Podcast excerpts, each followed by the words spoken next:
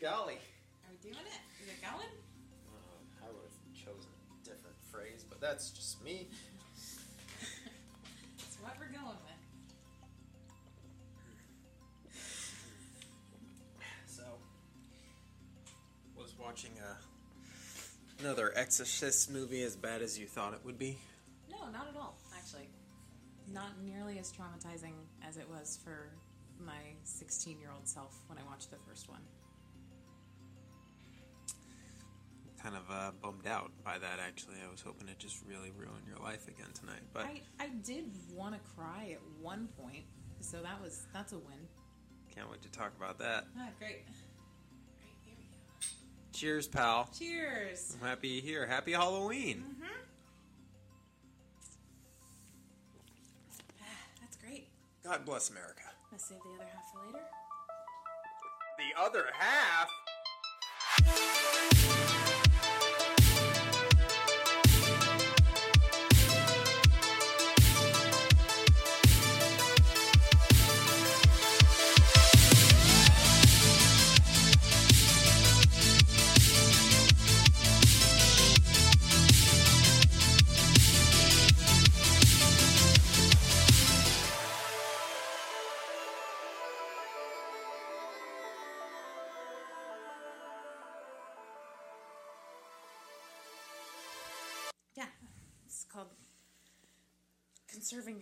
Resources. Oh, don't worry. We have plenty of booze here. There's no shortage of alcohol in this household, I can tell you that much. So happy to hear it. It's not my fault. Welcome back to the Jony Horror Podcast. I am your host, Jony Horror Maresca, and with me tonight is. Katie Maresca. Oh, wow, a relation. I can't even believe it. Um, wow, it's been like uh, I don't know. I've I've done a handful of episodes, not a hundred. I haven't done a hundred episodes, but I've done a lot of episodes, and this is the first one you're on. How how does that make you feel? Do you I mean- feel a little uh, left out up until this point? I wasn't going to bring it up. if you're going to bring it up, we can talk about it. I don't know if we need to do a whole family therapy session right now. Um, but uh, I'm happy you're here. I'm honored. I'm very excited. Yeah. Hell yeah, it's uh, great. You know, uh, we've had you on the show a couple of times on the the actual Jony Horror show. Um, for as many as this, the other Jony Horror insert, what Isms. have you? yeah, isms. Um, so uh, yeah, you've been on that, and um, you know, it's really great to have you here on the podcast because it's Halloween time and we're talking scary movies, which is what this podcast is all about. So, um, first and foremost, what's your favorite scary movie? Ah, geez. Um, I think the first thing that probably comes to mind is out of the newer things that I've seen, probably Hereditary. Um, just as far as things that have like genuinely shaken me to my core and upset me, probably that. Um, like weird com- comfort horror movies is a totally different story. I think I I love The Witch. That's just it's the creepiest like slow burn in the entire world. There's a there's a definitely a whole like a whole vibe about the witch mm, that is yeah. just it, it it has a very Halloween like fall Yeah. vibe and I agree like it does fall into elevated horror which Totally. I know you lower end millennials are just all about because I am also a millennial but I feel like yeah. I feel like the bottom half of the millennials are definitely all about the elevated horror um, Hereditary The Witch Yeah. Babadook, uh, Midsommar, um, Yeah. Ari Aster's uh, great, and I love all of those movies. But um, I will say that I genuinely enjoy watching The Witch. Yeah. Where Hereditary is Ah. a little bit of a chore yeah. um, for as masterful as it is. Um, but very cool. Good to know. Um, good to know with that going in. Um, and one other quick thing before we jump into uh, the main event. Uh, it's Halloween time. We're here. This is going to be um, uh, being aired in like one of the last weeks of September. Um, maybe just on the cusp of October. Right in the thick of spooky season, do you have any Halloween traditions that you like? I think everybody does pumpkin carving. Um, I think that it's just everybody needs to do that. That's rite of passage. Um, probably just that and getting kind of uh, drunk on like some nice kind of fall themed ciders. Like Trader Joe's has a really good. I don't know if it's a pumpkin cider, but they have a cider that they carry every year. I think it's like I forget the name of it.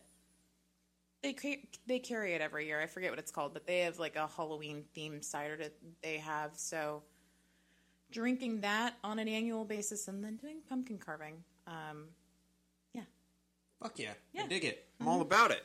yeah, Well, you can add watching scary movies with your brother to that because I think that is something we do every year because Yeah. I make a point to at least with some of my my favorite people um try to have a night where you know my friends or family come over and Yeah. we watch scary movies and have drinks and a lot of the stuff 99.9% of the time it'll be something I have seen and Yeah. that someone else has not seen, such as the case tonight. Mm-hmm. Um, which I thank you for because I feel like there are a lot of things that I would have not otherwise been exposed to. I feel like I have certain things that I pick out that I'm like, oh, I want to see that movie. I want to see that movie. But you always have me watch things that I would like never think to watch. Like tonight's movie, I would have never thought to watch on my own. And everything that you've had me watch, I've been like, oh wow, that's like now one of my favorite movies that I've ever seen. So I appreciate that.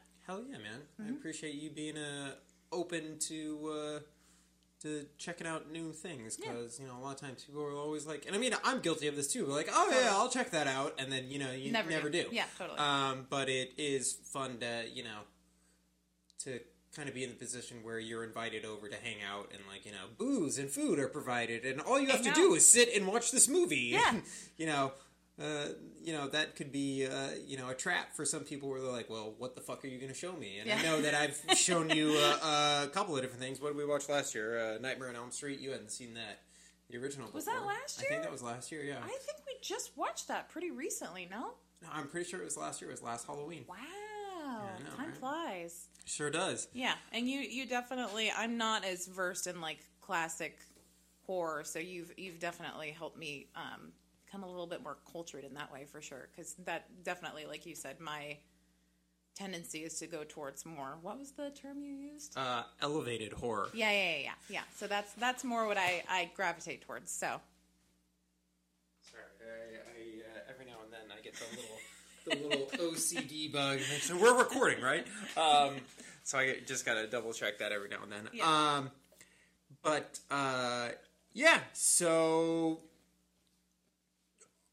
I am trying to put together just a, a couple of different podcasts with uh, some of my favorite people um, for this Halloween 2022. Um, some movies that, you know, again, my friends and family have not seen, but I have seen, and that are some of my favorite movies to go back and rewatch, particularly during Halloween season. And this movie that we're talking about tonight, The Exorcist 3, is one of those movies. Um, now, this is the first time you had the opportunity to watch The Exorcist 3, but, excuse me, you have seen the original Exorcist. Yep. hmm Now, just without going too much into your trauma, uh, give uh, give us a brief rundown of what that first watch of the original Exorcist was like for you. So, for anybody who doesn't know, um, uh, we we grew up with a kind of conservative household. Like, we didn't grow up watching a lot of the movies that like kids our age either had access to or their parents like watched with them, whatever. So, like, we were fairly sheltered. So, this was one of my first scary movies that I had ever watched, and I was petrified to watch it. I watched it at my best friend's house when I was like in high school, probably like 15 or 16. And I remember my best friend at the time, like she, her parents let her watch whatever. Like she was totally comfortable. She loved horror movies. And she, um, she and our other friends that were there that night were like, oh, let's watch The Exorcist. And of course, like I was shitting my pants on the inside. I was like, yep, this is fine. This is great and I I think like there were parts that I probably missed because I probably like pretended to have to go to the bathroom or something like that. So I probably missed like chunks towards the end, but it uh traumatized me. so scary Yeah, for years. I my my watch is a little bit different. I think I saw it a little bit younger than you. Um, I think I watched it when I was probably about fourteen or fifteen. I think it was about I think it was about fourteen when I saw it. Yeah. Um, and uh, it was a movie that I had watched part of it during the day, and part of it was at at my friend's house during the day, and um, and I don't.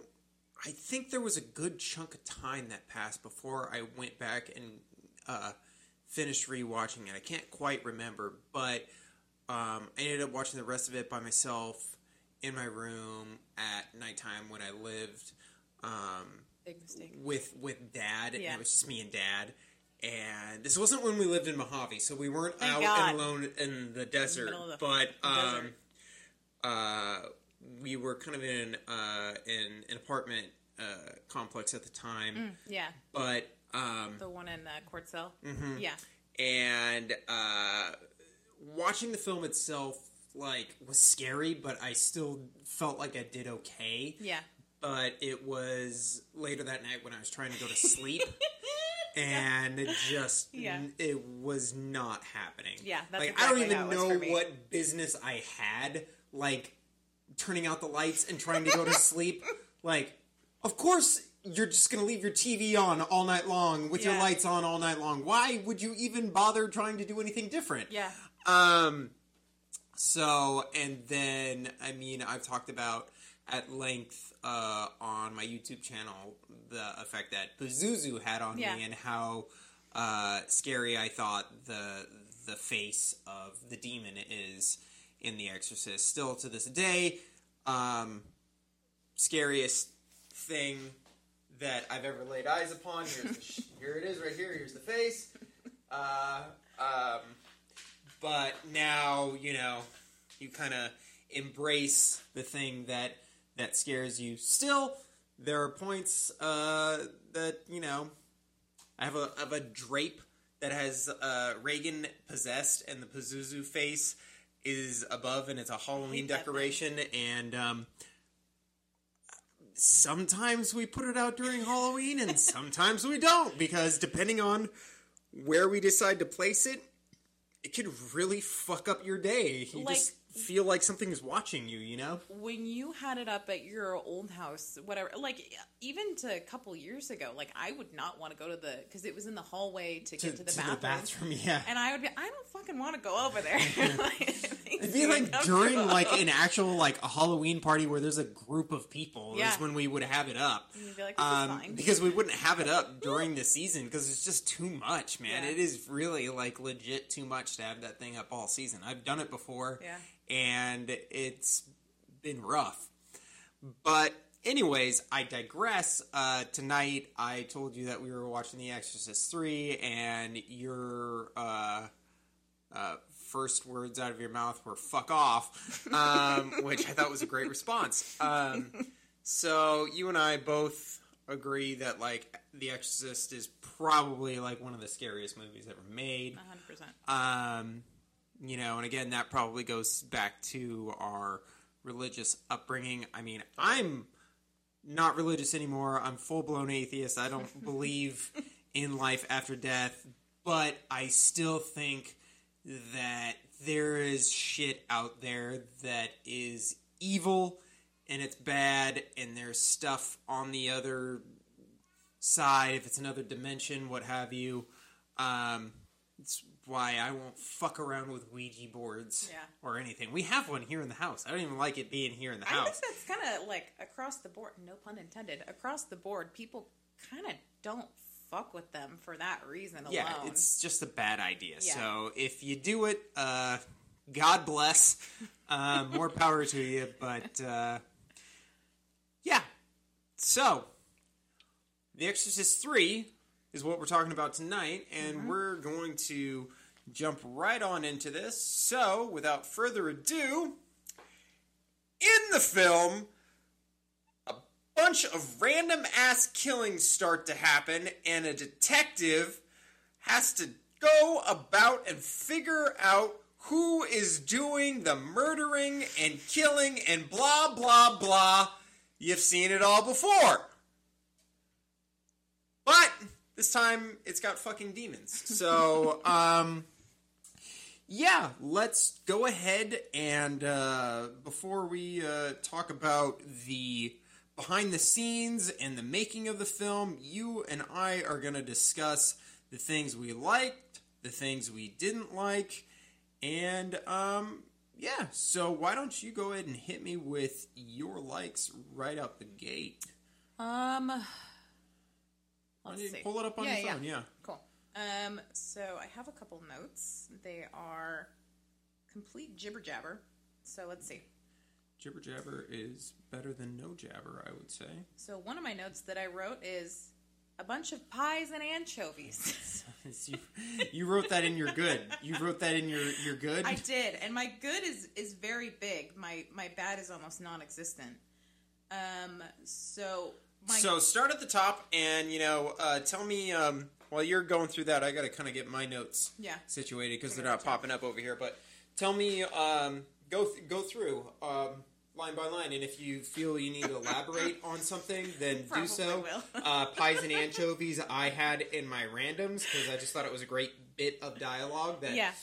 made no fucking sense whatsoever. But it was Yeah. coming from a lady with dementia, so who gives a fuck? And I want to know. I want to know if that's like an old timey saying, or if that's just something like totally off the cusp that they put in there. That's what I'm really curious about. Um, I was like completely engulfed in the movie, so my notes are are pretty um, scarce. But let's see.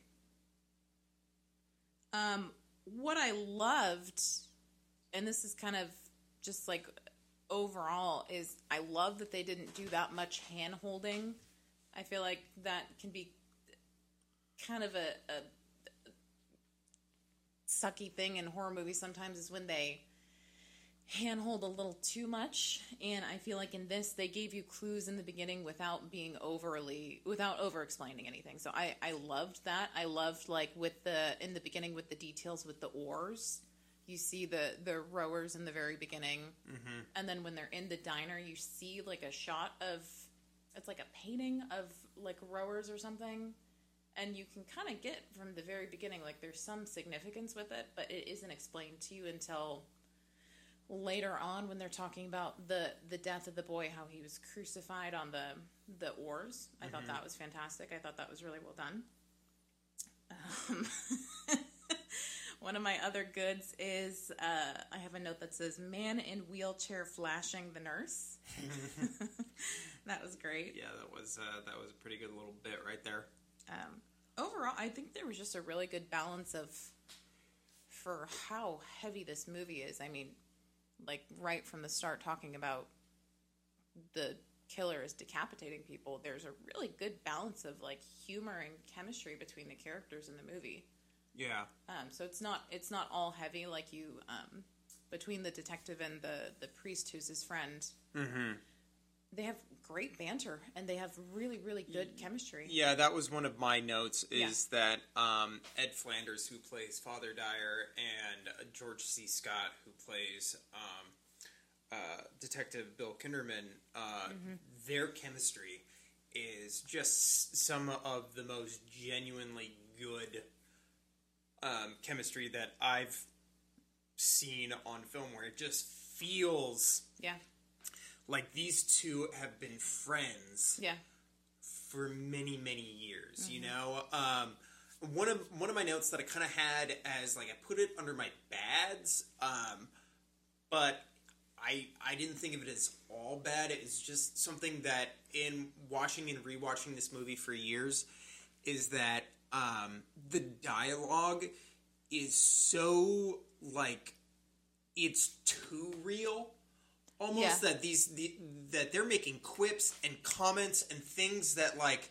if you don't have background. we don't know Yeah. half the shit that they're referencing unless you're just like from that time Mm-hmm. um and so many of them are quips and just like backhanded you know uh comments and this that or the other and they're so Yeah. hard to keep up with and it is so natural Yeah. and so believable because that is how people talk Mm-hmm. um but like from a, from a viewer standpoint you're like what the fuck are these assholes talking about you feel a little stupid. you do feel left out as Yeah. Mm-hmm. an audience member and you're kind of like you know scratching your head so in that regard Yeah. it does kind of alienate the viewer and that's why i had it as like a con. uh, a negative Mm-hmm. in that respect um but overall it does lend itself to the believability and that's why where you can Yeah. kind of see where um um, William Peter Blatty, who wrote both novels, The Exorcist and Legion, which is what this film is based off of. Yeah.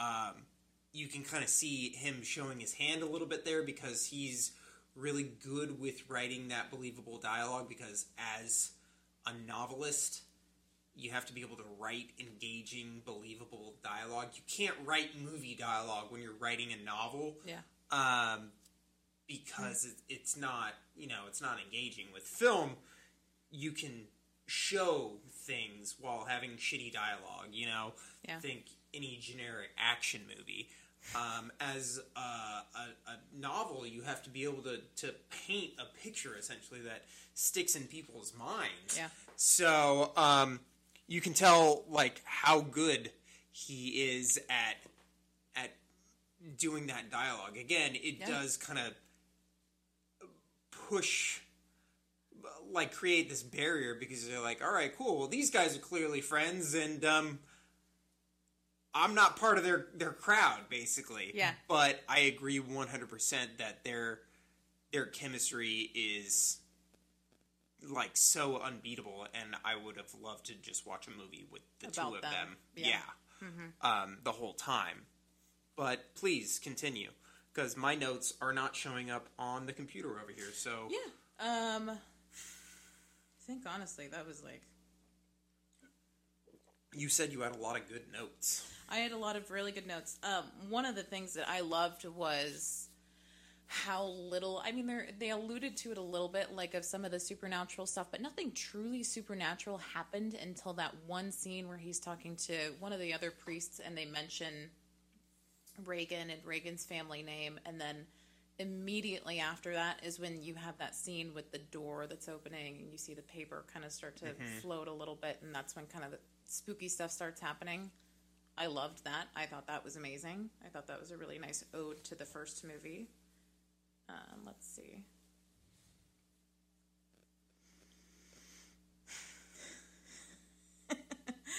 i do have i have one bad note on here but it's actually it's just a little bit it makes sense with the character. I think his name is Temple, the Yes. the guy. I, I had uh, some notes on Dr. Temple as well um, that were of the negative variety, unfortunately. um, but yeah, go ahead. Tell me what you got.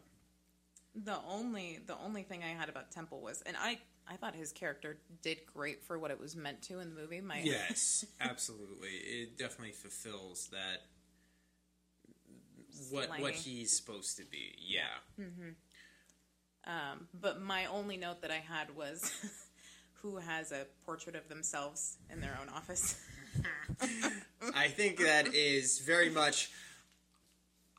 I think it's absolutely supposed to be this this very telling character detail. However, I think it would have been better um, had it not been so prevalent. Like Yeah. they do this this you know downward pan across it or upward pan, Yeah. something like that, very close up to reveal it, and then he's standing next to it, sort of a deal. You're like, Um, okay, If it had just kind of been in the background and is like one of those details, you're like, is that is that- really there? "Does that motherfucker have a picture of himself Yeah. up there? Um, I think that would have been maybe just a little bit more effective as it stands. And I mean, this is one of those those nice little like this that whole scene is one of my uh was one of my notes too. Yeah. Um was I just love him rehearsing his speech yeah, um and like watching you like realize what was happening as as he says it a couple of different times and then Kinderman comes in and sits down and then he starts saying the speech and then like having it click for you because as, for someone like me who's seen this movie you know uh you know at least a dozen times um to have you kind of like realize what was happening and, and get the joke.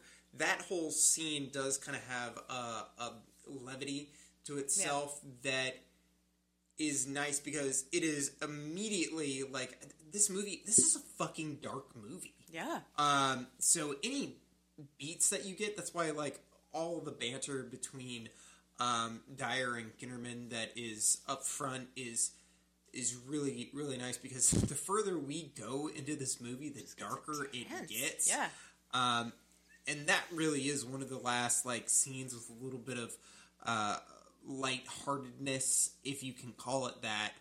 Um, before Throughout the entire movie. yeah, Yeah. before before we dive into what is the Really you know on. fucking dark ass monologuing, Yeah. you know, Yep, yeah. shit toward the end. Um, which he did a wonderful job with, by the way. Like, given I think that kind of character can be kind of tricky. Like, I think the the bloodthirsty madman trope thing can be really difficult sometimes because I think everybody it's played a very specific way most of the time, and we've we've seen it a lot of the times. But I think he did a, a great job with Yeah. like how much dialogue he had to get through, and the fact that it's just a like a long shot of his face the entire time. He did a beautiful job. Yeah, I um, that that was another good note that I had, Mm-hmm. which was um, that Brad Dourif, the actor who plays um, the Gemini Killer, is just so fucking incredible Mm-hmm. in that role. Everything is so passionate, and the from the crying to the fucking snot, like he just has tears coming down his face, and it's not any like it, it's just the pure raw emotion of it all. It's not that he's um in any way, shape, or form uh you know empathetic to anything that he's done to anyone he's harmed he's clearly not but it's just this this pure visceral emotion that is just coming through um, in this performance and it is so fucking amazingly acted Yeah. um, and Brad Dourif, with all of his his great great roles, um, from the obvious uh, um, portrayal as uh, Charles Lee Ray, aka Chucky, the Killer Doll in the Child's Play and Chucky franchise. Which that was a, a great. Um, They do have a little Well, Easter egg with him saying like Child's Play at Yeah. some point. Um, which I'm glad you mentioned that to me because I, I it would have gone over my head and I thought Yeah. that was great that they snuck that in there. Yeah, because I think at this point, uh, no, you're good. You're good. Um, Yeah, because I think at this point there'd probably been like th- at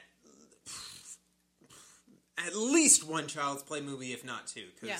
I think it came in in uh, 1988, um, and this movie was released in 90. When was the original one released? Like seventy nine. Uh, uh, The Exorcist, yeah.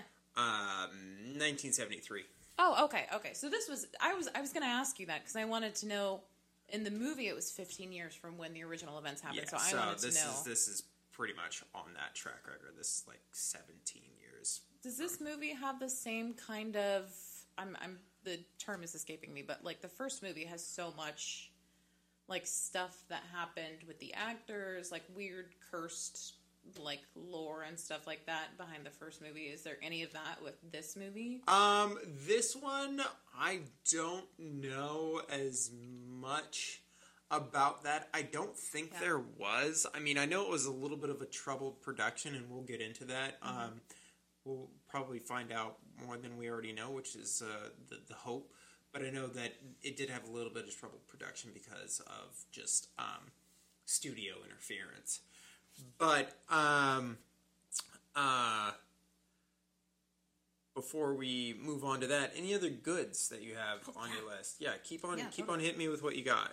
Um, some of it is just lines. So, ah, God, the the actor who um played Kinderman, like what, what a good lead. Because Yeah, that that was uh, that was another one of my um, my my notes. Same Yeah. was George C. Scott is just a force to be reckoned with. Yeah. I, I could not agree more. But please, yeah, tell me tell me more about how you felt about his performance. just i mean he's like you you had said something when we were watching it you had said like uh, there's the scene where uh, he's talking to um, one of the ladies in the insane asylum and um, she's like oh are you my son or says something to that effect and he says i'd, I'd be proud if i was or i'd be Yeah. so like that is like he delivered that so well and so charmingly um, and then he the one of my notes that I have is it's not in the file. It is not like when he gets upset with um the the nurse, the like bitchy nurse that's in the movie. He's just he has such like great range. Like he goes from being just this like big old charming sweetheart guy, and then you know he has moments of fits of rage where he's a detective and he can't figure out what the fuck is going on because Yeah. it's obviously impossible to figure out what's going on. Um, so he he just uh, ten out of ten for him. He was so charming, and you just loved him as a lead so much. He was great. Yeah, he is one of like I'm gonna say old timey actors. He's Yeah. not like old timey, but from from gosh, I mean, he won the Academy Award for playing um, General Patton in the film Patton. Um, I know him in Twelve Angry Men. Uh, he's in a film called a horror film that is like very very well regarded that I have actually yet to see. I know what it's all about. I've just haven't taken the time to sit down and watch it. Called The Changeling, um, about haunted house, and um, he I. He's in what I consider to be the original Christmas horror movie, um, or at least one of the the versions of the original Christmas horror story. Um, uh, he plays Scrooge in A Christmas Carol. Oh my god! That's what- Is yeah. that the one that we watched when Uh-huh. we were? Ge- this whole time like, it was. "Oh, you're so familiar." Yeah, That's makes perfect sense because Yeah. I I recognized him and I couldn't think whether I recognized him from a younger version of him or like the same age, and that that adds Yeah. up. Yeah. yeah. Which was the scariest fucking movie. that movie gave me nightmares, like legit nightmares. It scared the how much it scared you scared me. Yeah. Like I think I walked in on it on one of the scary scenes one time, and I was like, "Nope, I don't, I don't want Yeah. anything to do with this." yeah, no. Um, we can, we can, uh, you know, we'll, we'll cycle back around uh, during December to talk about my fucking trauma with Charles Dickens' A Christmas Carol God. and Jacob Marley ruining my life. We'll talk about the how I couldn't even watch the goddamn Disney version where Goofy was Jacob Marley because I was so fucking scared. Uh, Jony Horror over here was kind of a wuss puss as a youngster. Kissing the fucking bed. uh, yeah, we'll have a whole episode uh, committed to Good times, the, good times. the Disney movies that scared the piss out of me. um, but yeah, George C. Scott, his uh, what what you said perfectly encapsulates it. His range of motion, uh, or his range of acting, I should say, um, is so so so incredible because how it, it's it's from beat to beat all in one scene there's the, Yeah. the bit that i love is when they're all in the doctor's office and they're kind of like arguing about stuff and the doctor's like you can't have all these cops here you know i understand you're trying to to you know figure out to to prevent any more harm but this is this is a hospital not a war zone Yep. and um and George C. Scott is trying to talk to him about this, and he keeps on interrupting him, keeps on interrupting him, and then George C. Scott like just like cracks, and he's like, "Well, you just shut up?" and like has a moment of him like like When he says, breaking down me." and like almost crying because Yeah. you know he's dealing with the death of his best friend and trying to bring this killer to justice and he has no answers and this asshole will not let him talk Yeah. and it's just this great bit of humanity that is so believable that you you wouldn't you wouldn't get that from an actor from your average actor these Totally. days i mean with the exception being um uh oh god why, why can't i even think her name the, Hmm. the main actress from hereditary um Oh fuck. yeah I and I now i'm i'm like so so embarrassed but like off. it's just like anytime i i have to think of someone's name on the spot um uh and i've had alcohol so um but that that sort of like range you, just you just don't see in this this day and age Yeah. so Because you know that that man, like you you know what it looks like when Mm-hmm. a, a grown man loses his shit for two seconds, and that's exactly what it looks like. He did such a good job. Toni Collette, there we go. Thank you. I'll be able to sleep tonight, and uh, hopefully, I won't be murdered by the uh, Instagram crowd. Like, Toni Um, Cancelled. uh, I'm. We're gonna take a quick, quick, teeny split second break so I can get my notes on my computer because if I don't have those, I am lost, and I currently don't have those, and that's why I'm babbling even more so than I usually do. So give us a quick second, and we'll be right back.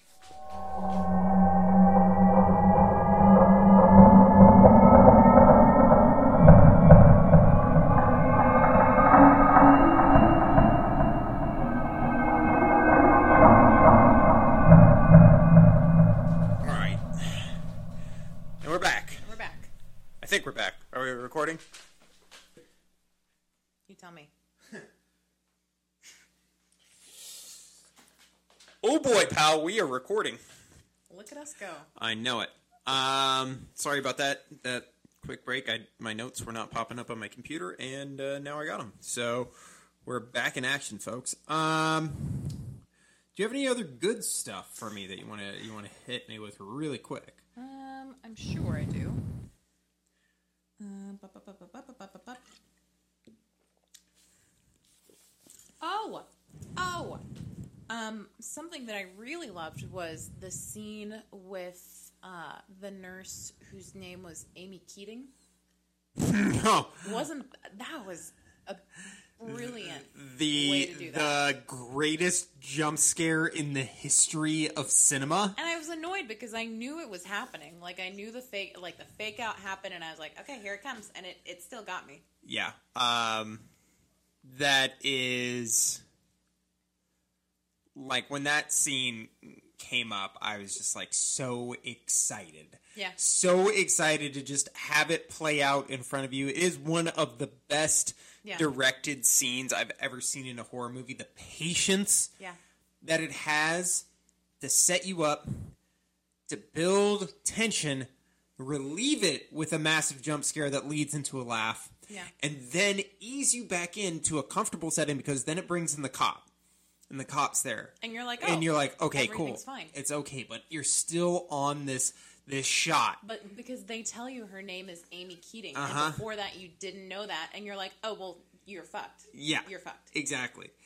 But they bring the cop in, so you're like, all right, cool. Maybe it's gonna be okay. Yeah, And they just keep that that that one shot. They just keep it. And you're like, well, this can't be good. yeah. But why? The cop's there, and then the other cop comes, and then the cop leaves, and you're like, oh no. But then the cop comes back, and you're like, oh okay, and then he's gone. And You're like, oh fuck, and this is all happening while she's doing her thing. In one shot. Yeah, Yeah, and you're distracted, and then in comes just a fucking horrific ghost like figure with a tremendous sound effect. Just fucking money. I uh, that scene to this day, I know it's coming. I, I can time it and know when everything's gonna happen, and it still gives me the chills because it is it is a fucking scary scene. I didn't even want to look at you because I I like was on the ver. I had like a singular tear in my eye. I could tell because like the the the way you get scared, and it's the same thing when we watched Insidious for the first Yep, that's time. exactly what I when was I was waiting for you to like fucking scream with the the lipstick demon Yeah. scare. I was waiting for you to scream and be like, "Oh fuck you!" or jump out of your seat, and you didn't. You just sat there, and I like looked over at you, and you were just like in this state of trauma. And this was the same thing where like I was like waiting for you to say something and you still didn't say anything. I just kind of like slowly looked over. You're like, I don't want to talk about it. Oh, it was so good. Like that's that's what that's what gets me is that there could have been a million million ways for them to do that. Like they could have introduced it earlier in the film. They could have said her name was you know what, Mm-hmm, y- they they mention Amy at some point, but you don't know who Amy is. You don't Yeah. know like how it correlates whatsoever. And then in that scene, all of a sudden you find everything out, and you're like, oh well, fuck. yeah, yeah, So that was, that was great. That was one of my other um, notes about goods in the film because that just absolutely traumatized my entire life. yeah. Like that is when I was telling you about this movie, and I was telling you that like horror fans know this movie, and horror fans love this movie. Like Yeah, real, true totally. horror fans, like they understand and they get it. But like your average like person, they've heard of The Exorcist. Mm-hmm. Maybe they've heard of The Exorcist two, and know that it's shitty. Yeah. odds are that they'd have no idea that there's one of the best scares in movie history in The Exorcist 3. You And I- know? I would never. I mean, I think sequels have such a bad rep, so I would never go out of my way to watch this movie yeah. just on its own. And Yeah. I think as a movie, it it stands really really strong on its own. Like I I remember so few details of the very first movie, um, and this movie just was so strong on its own. Yeah. Uh, I I agree completely. Um, What are I- your goods? I got some good stuff here. Yeah. Uh, we've talked a little bit about some of them. Obviously, uh, I do have the opening is incredibly effective at building a sense of dread and unease, just like the walking down that path at, at nighttime. Even the like do not enter thing Yeah. was like, ugh. Yeah, and uh, you have that that creepy voiceover. Yep. um, and just this kind of like heavy breathing sort of thing. Yep. Um, very just creepy, foreboding. Um, the confession booth scene wow. is fucking scary as shit. Yeah. Uh, how it it starts with you just again with a lot of scenes in this movie, you just kind of like walk in knowing like something doesn't quite feel right, but you're not w- quite sure what it is, and then her voice, the old lady's voice, just gets fucking maniacal and like has that evil cackle. Um, and you see the priest's face like look in horror as he like sees what we as an audience don't see, but we can kind of fucking decide what we want to see there. And Oh, I just realized something. I, I didn't realize that until just now. But she's another old person. uh huh, yeah. I love that. That's that's and my you favorite even see thing. you even see her, the actual old lady, after she leaves the booth. She has no looks idea what's back. going on. She has yeah, no she looks back and she has no idea. Yeah, yeah, yeah. It's a great bit. Uh, the I whole love thing. that. I love it's that. so well thought out. yeah, yeah, yeah. That's wonderful. Um, the thing that I like about this movie is that it looks and feels and sounds like a direct sequel to the original film. Yeah. Like the sound effects that they use, the cinematography, um, just everything feels lived in the same way. I'm sure it's because they. I'm sure they shot it in Washington D.C. We'll find out um, when we do the behind the scenes and everything where where the original film took place. Um, you even have you know the same staircase and everything from the first one, which the fucking staircase drop, the guy falling down the staircase. I feel like that if it wasn't pulled directly from the original film, I don't think it was because it looks like new footage, and that staircase drop that they do in this is insane because that guy just fucking throws himself down a set of stone stairs and just goes for it, and it does not look fun at all. Yeah, I was wondering how they did that. Um, but yeah, this movie just it feels intertwined with the the first film in a way that uh, most movies 15 years or almost 20 years really uh, later would not feel like. Um, we talked about the the chemistry between um, Ed Flanders and George C. Scott. Um, my other favorite low key scare from the movie is the Joker statue Oh that my is in the fucking church. That was another thing that I was like, I don't like that. It Eh. a blink and you will miss it. yeah. Fucking horrifying, like Joker looking statue in a robe with a knife in the middle of like a Catholic church building. Yeah. Um, obviously, it is the demon projecting itself in that space, but it is still just out of left field, and it's fucking terrifying as shit. Yep. Um, we talked about the doctor rehearsing his speech. Talked about George C. Scott and Brad Dourif, and that is like the the that's what I have for my standouts for the good in this movie. I think that overall this movie is a very very very solid picture, and we'll get more into my final rankings later on. But there's so much good in this movie. There's so much weird stuff in this movie. The dream sequence.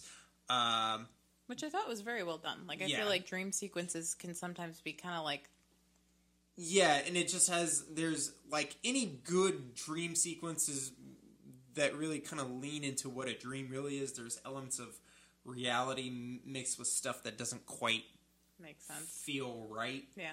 Um, but yeah, man, uh, from the acting to the storytelling to the cinematography to the music, uh, or lack thereof, there's really not a lot of music in this picture. Um, yeah, I think there's there's a lot a lot of good stuff in this. Um, let's quickly run through what bad stuff we have. What do you have for bad? My only my only true bad thing that I had um, was one scene towards the end, um, which I'll circle back to. But my only bad thing that I had was uh, something that I mentioned earlier, which was the like serial killer thing. I feel like is uh, that character can be kind of difficult. Can be kind of difficult sometimes because I feel like it's such a narrow thing. Like it's like a, a crazy person who lacks empathy and, and thinks it's funny or, or entertaining to kill. Like I think, and I recognize the time that this movie was made too, but I feel like that that thing can be kind of not overdone, but it's like Maybe over the top. That Yeah. sort of aesthetic. yeah, um, yeah, and that that whole thing just it, uh, that character is kind of well known. not as much um, character development, as much depth. Like this is Yeah, like a one yeah, note exactly. character sort of a deal. Yeah, th- exactly. Yeah, I think it, I don't think there was a lot of depth. That's my only thing is I would have liked to have known like maybe a little bit more about um, that character. Like I know we know he wanted to kill people because of his dad had a last name that started with K and he hated his dad. But I feel like if we had gone like a little bit deeper with that character, it would have made him. It would have just added some See, significance. that right there is that millennial, like elevated horror bullshit. Where we're like, we need to know more about this I need character. everything Why to is- tie in. Yeah, uh, I can kind of see where you mean, where just like he does kind of have this one note Yeah. sort of thing, but also we are dealing with multiple characters inside one individual that we kind of have to cycle through. Totally. And you definitely need kind of like, you know, can't get too sucked into, you know, this guy because he really does need to be a villain because we need to remember that Yeah. he's doing these horrendous, terrible things. And he already talks enough as it is without going Truly. into why he's doing, Doing what he's doing. And if it was today, he would have his own movie. He would have his own like backstory yeah, exactly. it would story. be. Uh, it would be. God, what is the? Uh, God, I just suck this. Uh, mind, something. it's the the the Netflix one. oh, uh, mind fuck. mind fuck. Yeah. Nope, not that. Uh, I know exactly what you're talking about. Um, with, Fuck with all the serial killers, and it's very, very well done. And I'm It's one of my favorite shows. upset that they aren't uh, that they aren't doing a third season. Um, but I digress. This is pissing me off. yeah, look on. it up, uh, please, because we uh, We're stupid here on we, this show. we suck. Um, Mindhunter, There you go. Thank you. legitimately one of my favorite shows. Um, uh, okay, so for my bad stuff, I said there's a terrible Photoshop picture right out the gate. Like the very first picture you see, like when it shows George C. Scott at the very beginning of the movie, before he even says a line of dialogue, he picks up a picture of him and Damien. And it's just like a, just the worst Photoshop. I'm like, oh my god, both their faces are like glowing because they pulled them from different light. Um, uh, let me see. Um, we already talked about kind of like my misgivings with how the dialogue could alienate uh, certain viewers. yeah, Um, which I really only got in like the f- like it, it 10 really is. It really is like front loaded because I mean Yeah. it is you know uh, Father Dyer and um, uh, Kinderman. You know, um, and, and Kinderman has a little bit of that dialogue when when he's first introduced in the uh, police station with everyone and how he's talking policeman. at, talking with everyone. You're like, I, dude, I don't understand. What like the fuck are you talking about? 17 of these references you're making right now. Um, uh, the smoking doctor looks like he's never held a cigarette in his Oh, life. how is he holding it like this? I just he's like holding it like this, and like also like the way he's smoking it, like he's not inhaling. But they make this whole bit about him like relighting a cigarette with his old cigarette to Yeah. show that he's just constantly smoking. Yet I'm like I've I've never believed someone was a, a clinical or a, uh, you know what what I mean like a physician. no like they they Oh, uh, chain smoker, chronic. yeah, yeah, a Yeah, chronic. There yeah. you go, a chronic smoker in uh, my entire life. Like the man just was like, "Oh God, I gotta seem tough Like for these cops." The So- reason you smoke is to look cool, and you're really yeah, not doing yourself does. any favors. That is, I would say, that is ninety five percent of why people smoke or get into smoking. I would absolutely agree with that. Mm-hmm. Um, uh, again, this kind of goes back to when the movie was made, but I mean, we have the Conjuring movies coming out uh, still fairly often. One came out last year, but I cannot get behind Catholic priests as good guys. I just can't do it. Uh, Not anymore. I just can't do it. I do not care if a child is being infected with a demon. oh my god! the fucking Catholic Church out of it. Absolutely, 100%. The Catholic Church in every single feature film moving forward should be portrayed as villains. That is my hot take. well, he dies very violently. I so- also kind of thought that that was kind of amazing that um, in this movie uh, called The Exorcist um, about good versus evil and all that that the the the the priest kind of gets his ass handed to him and it is not God that saves the day but rather um, the belief in oneself. not only like not one, not two, but three priests die in this movie, like in pretty horrific ways. And that's why they shouldn't have diddled so many boys. And on to the next thing. Uh, come back to us. Come back to us. You're here. It's, it's okay. It's okay, okay. okay. Um, there's a roar where like uh, Oh, yeah, yeah, that yeah, just yeah. kind of comes out of nowhere when Kinderman is first talking to patient X, as it were. Mm-hmm. Um, it he just roars and then is like, "Oh wow, I do that pretty well," and.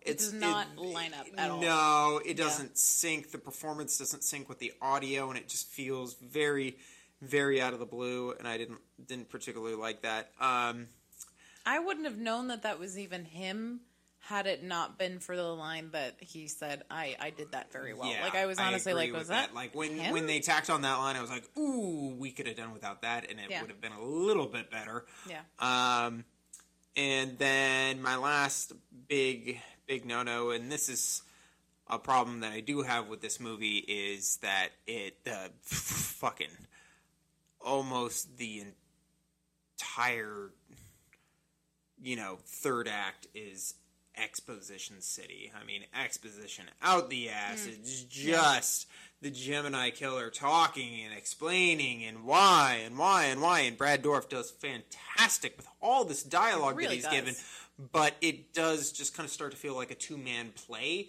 at that point rather than this, you know, epic crime uh, drama that it should be. Um, even the lighting, like even the lighting when they're in his isolation cell, like towards the end, I was like, this legitimately looks like a play. yeah, just the way it's set up, absolutely does. Mm-hmm. It, it very much feels that way. Um, so, you know, I think there's a great opportunity there for show, don't tell. Or Mm. show and tell, at least, instead of just having these two people talking, as great as the performances are. Mm-hmm. Uh, we could do some flashbacks. We can do a little bit of this, a little bit of that. Yeah.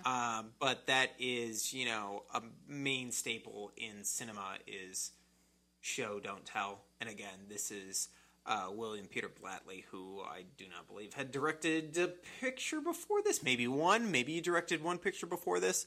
Um, but again, coming from uh, a writer's background, it's him showing his hand and leaning more towards a dialogue heavy scene rather than a um, cinematic scene as Yeah. gorgeous as all the cinematography looks.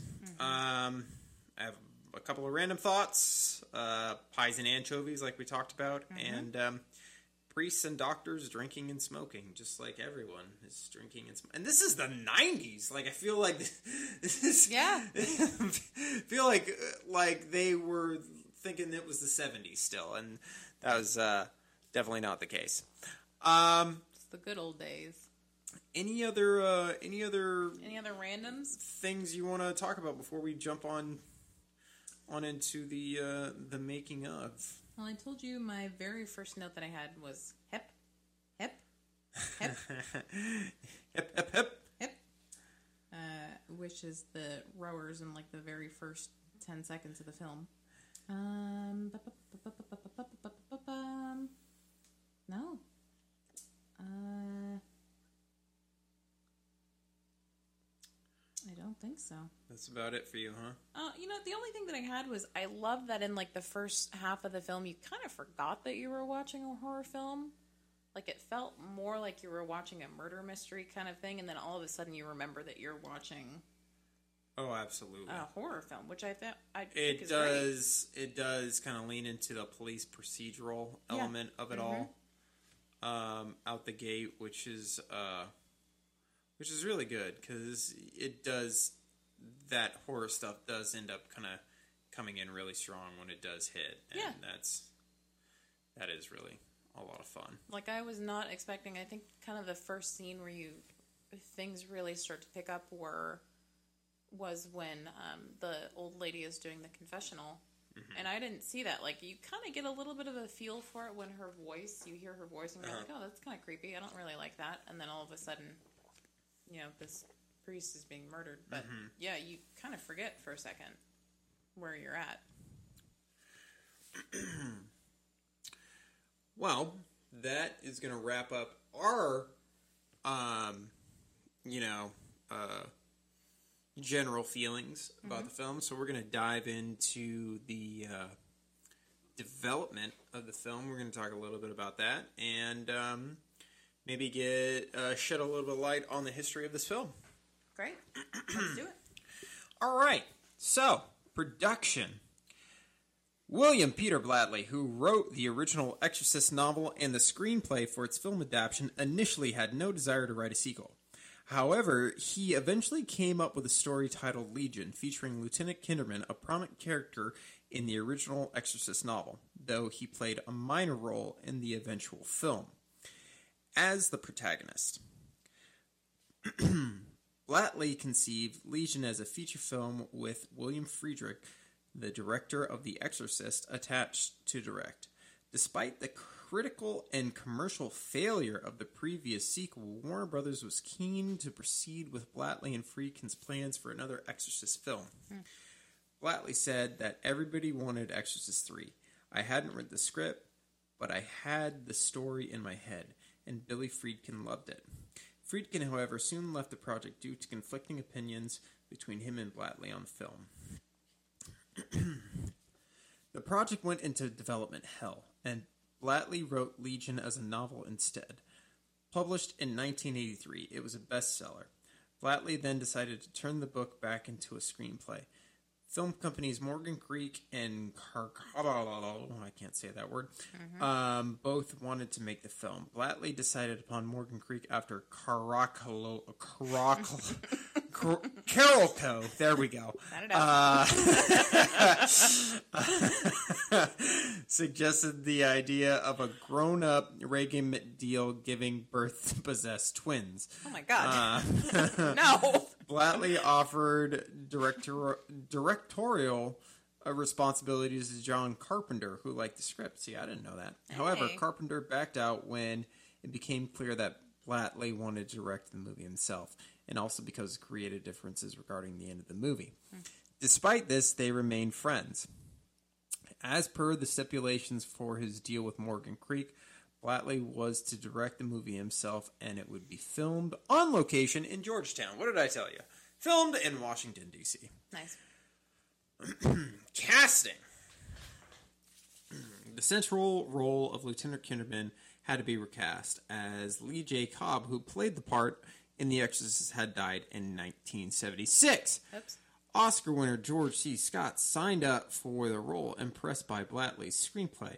It's a horror film and much more. It's a real drama, intricately crafted with offbeat, interesting characters, and that's what makes it genuinely frightening. Um, that is George C. Scott saying that right there, not me. Um, P.S. We are getting all of this from Wikipedia, so big thanks to anybody who has contributed to the Exorcist 3's Wikipedia page. We sure do appreciate you. Because otherwise, there'd be a hell of a lot of research going on, and um, I don't want to do that. Ain't nobody got time for that, because we ain't getting paid for this shit. Thanks, Wiki. Um, several cast members from Blatty's previous film, The Ninth, Ninth Configuration, appear in The Exorcist 3. Jason Miller reprising his role as Father Damien Karras from The Exorcist, billed only as Patient X in the end credits. Ed Flanders taking on the role of Father Dyer, previously played by, Willem, William O'Malley, and Nicol Nicol Williamson and Scott Wilson. There are also cameo appearances by a basketball player Patrick Ewing, John Thompson, and model Fabio, ex Surgeon General C. Everett Koop, television host Larry King, and an early appearance by Samuel Jackson in the dream sequence. Uh, Zohra Lampert, who plays Kinderman's wife, is remembered for her lead role in another horror film, Let's Scare Jessica to Death, from 1971. Whew! Ooh, we. Um, Words are hard. They sure are. Um, since we just got done talking about the cast, let's try and run through some of these and maybe touch on. I feel like we really have kind of touched on everyone already, so we can we can just burn through these really quick. Uh, George C. Scott as Lieutenant William F. Kinderman. Um, I got to give a shout out to my buddy Kaylin Behrman, who um, originally showed me this film and uh, spoke insanely high of it, which is the reason I watched it. And there was a time when I was like, ah, yeah, but you know, it's like crazy that they, you know, it's a bummer that they couldn't do it with the original cast, you know, that they didn't have like the original actors in it, um, like Lee J. Cobb from the first one. And then Kaylin looked at me and was like, can you imagine anybody else but George C. Scott in this role? And I was like, no. He's like, there you go. um, so that's all I have to say about that. Um, Ed Flanders as father, Joseph Dyer. Um, great. So good. Oh yeah, So likable. Um, made an impact even though he's only in like the first quarter of the film. yeah. Um, uh, Father Dyer in the original film um, is a very likable person, but I just feel that, that Ed Flanders just knocks it out of the park in this one. and Does such a such a great job. Um, Jason Miller as Patient X, aka Damien Karras, you know, coming back. Um, you know, I think this is this is toward the end of his life, I believe, because um, Jason Miller was uh, uh, very, very, very um, bad alcoholic, and uh, I think a lot of his stuff had to be reshot, and it, they had to kind of shoot around um, with him with a lot of stuff because his alcoholism was so bad at this point, but still turns in a very fine performance, all in all, I would say. Um, Scott Wilson as Dr. Temple. Scott Wilson, uh, anybody who's a horror fan would know him as, um, uh, well, he's from The Walking Dead. I can't remember what the fuck his name is. Is he? Yeah, he's uh, the the farmer. What's the farmer's name? Oh my fucking god! Yeah, he is. Um, Hershel. Hershel. Yeah, he's him? Hershel. Yeah, yeah, No shit. yeah. Aw, he's got such pretty little eyelashes because he still has that when he's in uh, Uh-huh. The Walking Dead. He's Yeah. got those nice long eyelashes. Yep. Um, we already talked about Brad Dourif as the Gemini Killer. Uh, um, excellent in Chucky. Uh, phenomenal. Like, arguably the MVP of the Rob Zombie Halloween uh, series as uh, um Sheriff Lee Brackett best part of those movies, and I love those movies, but he is the best actor in those films, and is also really great as Doc from um, Deadwood and a million other things. Uh, I've met Brad Dourif. He is a very, very nice person, and um, yeah, I don't know what else I can say about him except that uh, Chucky season two is premiering in October on USA and the Sci-Fi Channel. So check that shit out. Um, a whole slew of other people that are just kind of like a bunch of random ass characters in here. Apparently Samuel L. Jackson. Yeah, no, I remember Sam Jackson being in there. Um, Is yeah, yeah, he's, yeah, sequence? he's in the dream sequence. Um, I don't know if there's anyone else that we really, really need to cover. Um, except maybe Nicol Williamson as Father Morning.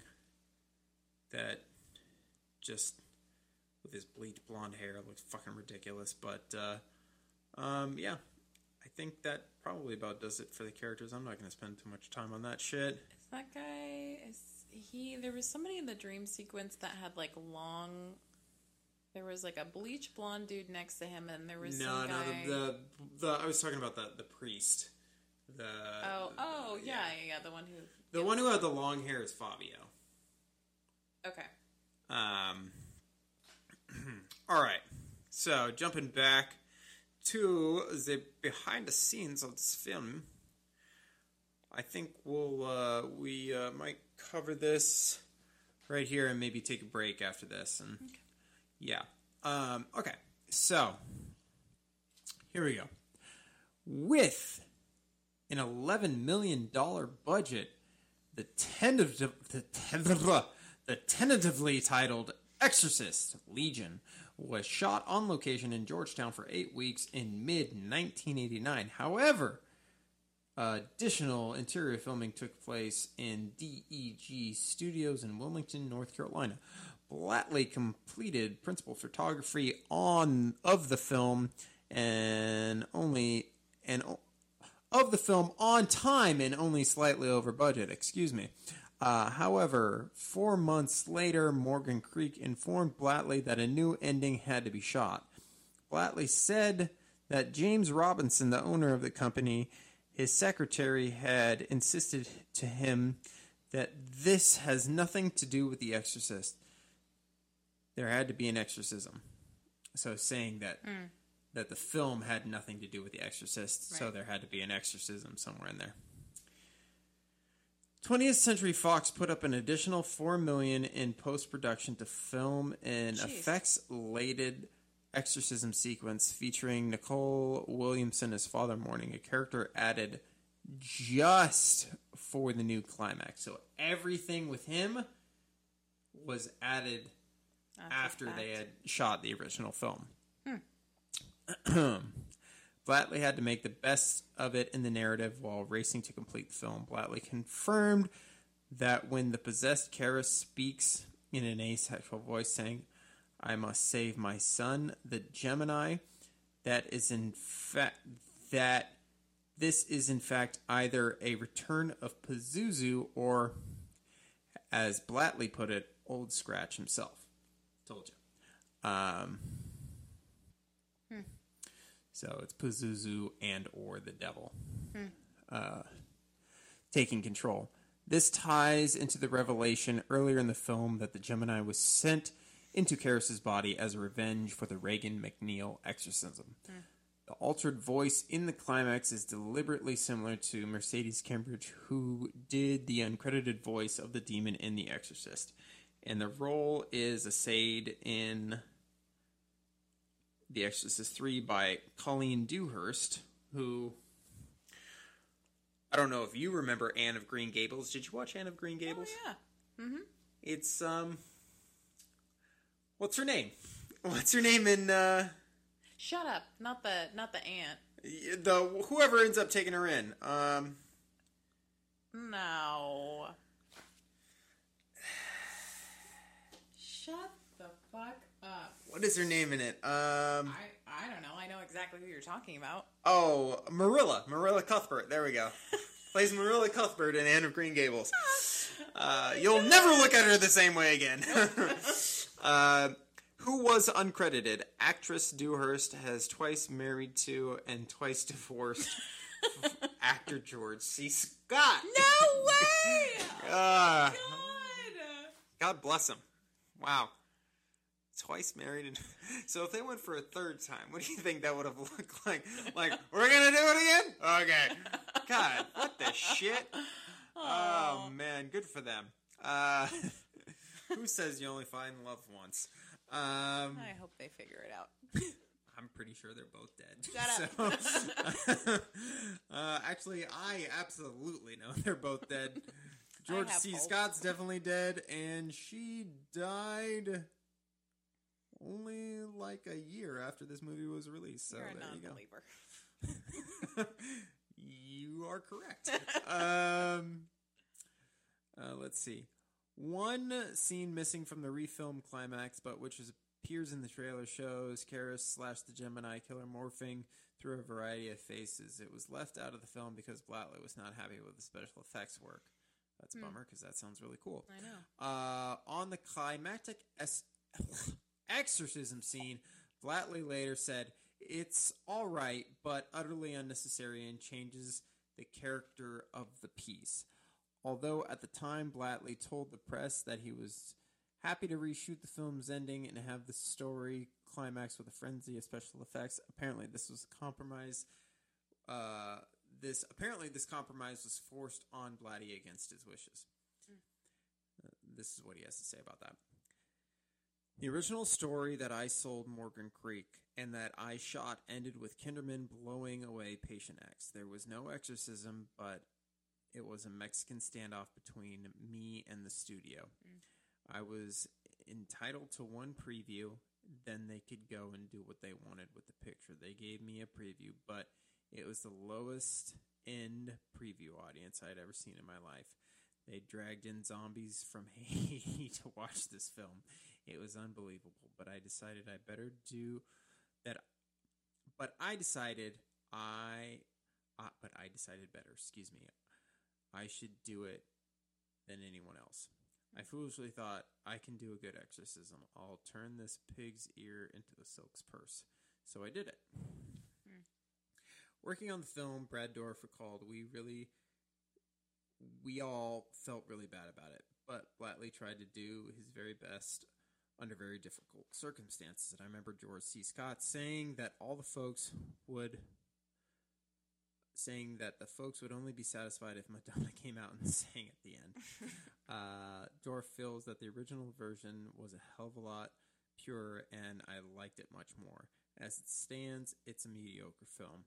There are parts that have no right to be there. The execution style ending that Blatty pitched to the studio, which was in the shooting script and actually filmed, differs radically from the ending of both the novel and the first screenplay adaptation developed from the novel. Hmm. The novel ends with the Gemini killer summoning Kinderman to his cell for a final speech, then willingly dropping dead after his alcoholic, abusive Christian evangelist father dies a natural death from a heart attack. As his motive for killing was always to shame his father, the Gemini's purpose for remaining on Earth no longer exists, and he kills Karras in order to leave his host's body. Hmm. In Blatty's original screenplay adaptation, the ending is similar to the novel, except that the Gemini's death is not self induced but forced supernaturally and suddenly by the death of his father. In both novel and early screenplay, the Gemini's motives for his murders are also given further context via a long series of flashbacks that portray his and his brother's childhood and their relationship with their father. There you go. There's my backstory. There's your backstory. Very nice. So, all that said, I apologize for the lengthy amount of talking and if you can call that reading what I just did. Um, You did great. but uh, yeah, the original film that they put together does not feature an exorcism. Now, I've seen both cuts because I have, um, I have a Blu-ray of the theatrical cut and a Blu-ray of the director's cut. I've seen both. Um, and while I see what they're getting with at with the director's cut, it feels like some stuff is either not there, like they couldn't get everything from all the original footage. It just kind of ends. It ends with um, Kinderman shooting Karras, and it just kind of feels like very abrupt. Yeah. and it doesn't quite have this this pathos um, that you get with the theatrical cut of the film. Yeah. Um, can't quite put my finger on it, and I'm sure maybe I need to rewatch it, but the just as like a big fan of 80s horror. Obviously, this is filmed in the 80s, released in the 90s. Um, that big effects laden ending just kind of satisfies that urge a little bit more. Yeah. Um, now I understand kind of what they were doing with the the character piece and all that. And It does uh, again. It's more like a play. That's kind of how it plays out, for lack of a better phrase. So um, I think the film that they ended up with is probably uh, more memorable, if maybe not as grounded as they wanted it to be. But um, you know, who am I to to really talk about that one way or another? You know, it's, it's I mean, not. I think as an audience going into it, I I probably personally would have been disappointed if there wasn't something along that same vein. So I'm glad we got to see that. Yeah. Um, but yeah, I think. Uh, what, what do you think? We take a take a break and then we'll come back. We'll talk about the reception of the film, Yep. um, the critical response, and maybe dive into. Looks like we got some director's cut stuff here, and maybe talk a little bit about the novel in which it was based, and then we'll give our uh, our final thoughts. Oh, sounds good to me, boss. All right, we'll uh, I think that'll probably end up being uh, the end of this first episode, and we'll do a, a second episode after that. So this is going to be the Jony Horror Podcast. Signing off for this episode. We just want to thank you guys so much for listening. Um, appreciate it. And uh, be sure to tune in for the second part of The Exorcist 3. I am your host, Jony Horror, and with me is Katie Maresca. my kid sister. So, uh, thanks for listening, you sorry sons of bitches, and we'll see you on the flip side.